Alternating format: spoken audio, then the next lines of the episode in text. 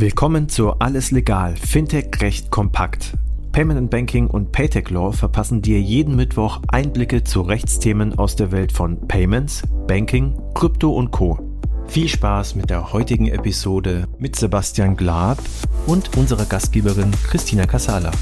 Herzlich willkommen, wieder eine neue Ausgabe, Alles Legal, Fintech Recht kompakt, wieder mit Sebastian Glab. Es ist jetzt schon unser dritter Podcast, du weißt, was dich erwartet, eine kurze Vorstellung. Und zwar ist er zuständig für den Auf- und Ausbau des Compliance-Bereichs bei Enerten und war zuvor zwölf Jahre als Compliance Officer und Geldwäschebeauftragter in einem international tätigen Kreditinstitut tätig. Sebastian, erst einmal wieder herzlich willkommen, danke, dass du dabei bist. Sehr gerne, Christina, freut mich. Wir haben auch aus aktuellem geopolitischem Anlass über das Thema Sanktionen und Embargos gesprochen. Im ersten Podcast, da haben wir erstmal eine kurze Unterscheidung vorgenommen und haben uns im zweiten Podcast, dem vorangegangenen, vor allen Dingen darüber unterhalten, welche unterschiedlichen Sanktionsarten denn überhaupt existieren. Da hattest du drei aufgefächert. Wir möchten uns in dieser Ausgabe mal etwas näher Gedanken darüber machen, welche Aufsichtsbehörde denn eigentlich zuständig ist für den Einhalt oder die Kontrolle der Unternehmen hinsichtlich der Sanktionen und der Embargos, ob sie eingehalten werden. Wer ist das, Sebastian? Ja, wer ist das? Die Unterscheidung, wer ist zuständig, so ein klassisches verwaltungsrechtliches Thema, lässt sich insofern nicht so schwierig beantworten, indem man sagen kann, der ganze Finanzsektor, der fällt in den Zuständigkeitsbereich der, der Bundesbank und all das, was nicht Finanzsektor ist, fällt in den Zuständigkeitsbereich der, der BAFA. BAFA, das ist ganz kurz eingeworfen, steht für Bundesamt für Wirtschaft und Ausfuhrkontrolle. Die unterstehen welchem Ministerium? Das ist das Wirtschaftsministerium. Mhm. Und diese große Einheit beschäftigt sich sowohl mit, mit der Einfuhr, mit der Ausfuhr von Waren. Das Thema Kriegswaffenkontrollgesetz gehört dazu. Allerdings, und wie auch schon bereits in den anderen beiden Podcasts angesprochen, auch das Thema Embargo-Sanktionen, sofern es nicht mit dem kleinen Einwurf nicht in die Zuständigkeit der Bundesbank fällt. Die Bundesbank ist insbesondere dann bei, bei Banken, bei Kreditinstituten tätig und auch aufmerksam, dass die entsprechenden Sanktionen eingehalten werden. Man sieht, und ich glaube, das ist eine Entwicklung in den, in den letzten Jahren, das Thema zunehmend an Wichtigkeit gewinnt, wahrscheinlich flankiert auch durch die geopolitische Lage und das, ja, die, die Kriegsherde, die leider auf der Welt existieren, dass die Prüfungsteams der Bundesbank aufgebaut werden. Was, was versteht man unter einem Prüfungsteam? Das heißt, ein Team der Bundesbank wird sich beispielsweise bei einer Bank anschauen, wie ist denn sichergestellt, dass die Bank und die von der Bank ausgeführten Zahlungen tatsächlich, wie heißt Neudeutsch, in, in line oder sauber in Einklang mit den jeweiligen Sanktionen und Embargo stehen. Und dann kommt ein Team von der Bundesbank ins Haus und schaut sich an, ja, wie macht denn die Bank das? Mhm. Machen die das proaktiv oder erst, wenn sie das Gefühl haben, da ist etwas nicht ganz sauber? Da gibt es auch eine Unterscheidung. Beruhigend ist, wenn die Prüfung nicht anlassbezogen ist. Ja, eine sogenannte Routineprüfung, die erfolgt in einem bestimmten Turnus, in der Regel um die zehn Jahre. Da schaut sich die Bundesbank an, wie reagiert das Haus beispielsweise auf Rundschreiben der Bundesbank, äh, wird dort eine Antwort gegeben an die Bundesbank, ist dann Interaktion sichergestellt und so weiter und so fort, sind die Mitarbeiter geschult.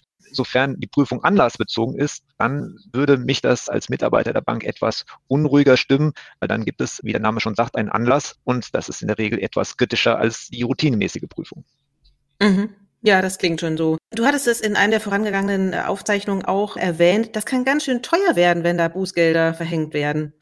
Genau. Ab wann, ab wann muss ich damit rechnen und was sind denn so die Beträge? Ja, also zum einen muss man im Vergleich zu teilweise anderen aufsichtsrechtlichen Rahmenwerken sagen, die Verstöße gegen das Außenwirtschaftsgesetz sind nicht nur Bußgeld, sondern auch strafbewehrt. Ja, also Bußgeld, das ist der, der klassische, klassische Strafzettel im Straßenverkehr, der auch unangenehm und teuer werden kann. Strafe ist eben tatsächlich auch am Ende das Einfahren ins Gefängnis. Ich glaube, das gab es noch nicht allzu oft, beziehungsweise hoffen wir, dass es nicht passieren wird, aber die, das höchste Strafmaß ist bis zu zehn Jahren. Das heißt, die Häuser und die Personen, die in den Anwendungsbereich der der Sanktionen des Außenwirtschaftsgesetzes fallen, sind gut beraten, wenn sie präventiv agieren und entsprechende Vorsorgemaßnahmen treffen, um die Einhaltung dieses Gesetzes sicherzustellen und zu gewährleisten. Welches Gesetz ist das genau? Vielleicht sagst du es nochmal. Das Außenwirtschaftsgesetz. Und das Außenwirtschaftsgesetz wird nochmal die, durch die Außenwirtschaftsverordnung ergänzt bzw. konkretisiert. Da gibt es bestimmte Meldepflichten, wenn Zahlungen ins Ausland gemacht werden. Aber das ist zu, zu ausschweifend. Das wäre wieder ein neues Thema, die, die aufsichtsrechtlichen Meldepflichten gemäß A W G, A W V. Wir sind beim Thema Sanktionen und bei den Bußgeldern bzw. Strafen. Da waren wir stehen geblieben. Wie, wie kann man sich dagegen eigentlich schützen? Ja, und genau. Genau, das wäre jetzt meine nächste Frage gewesen. Wie kann ich mich denn schützen vor Prüfungen und Bußgeldern?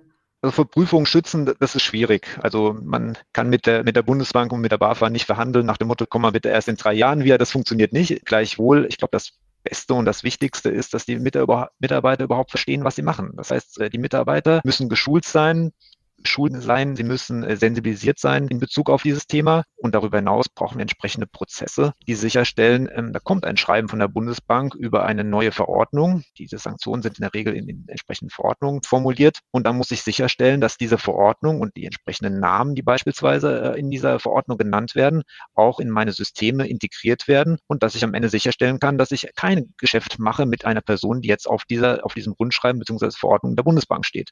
So, wenn ich allerdings keinen Prozess habe und der Mitarbeiter an der Rezeption dieses nette Schreiben dann entsprechend nur abheftet und ablocht, ähm, das wäre dann Second Best und dann haben wir die entsprechenden Probleme, dass Zahlungen gemacht werden, die eben nicht mehr im Einklang mit, den, mit dem geltenden Recht stehen. Gut, bis hierhin herzlichen Dank für deine Einsichten in dein tägliches Doing im Grunde, was du, was du dich den ganzen Tag umtreibst. Es ging darum, ja, welche Aufsichtsbehörde eigentlich zuständig ist und wie ich mich am Ende auch schützen kann. Nämlich einfach sauber arbeiten. So klingt das. Ja, ich glaube, das, das ist so eine Binsenweisheit. Äh, sauber arbeiten ist, ist, im, ist immer ein eine ganz großes Erfolgsrezept. Und das Thema Schulung, äh, Mitarbeiter, die nicht wissen, was sie machen, äh, das, das birgt Gefahren. Insofern Schulen, Schulen sensibilisieren und am Ende des Tages natürlich auch, wie heißt es neudeutsch, Tone from the top, wenn die Geschäftsleitung, der Vorstand äh, das Thema nicht auch für sich erkannt hat und als, als, als Stolperstein, dann äh, wird der einfache Mitarbeiter das auch nicht umsetzen und auch nicht befolgen können. Aber so viel schon mal ganz herzlichen Dank. Das war Alles Legal, Fintech recht kompakt für dieses Mal. Wir freuen uns, wenn ihr uns auf eurer Lieblings-Podcast-Plattform abonniert. Übrigens, wenn ihr noch tiefer in die Welt des Fintech-Rechts eintauchen wollt, dann abonniert unbedingt auch PayTech Talk, der Podcast von Payment Technology Law. Dort steigen unsere Experten noch deutlich tiefer in komplexe Materien ein.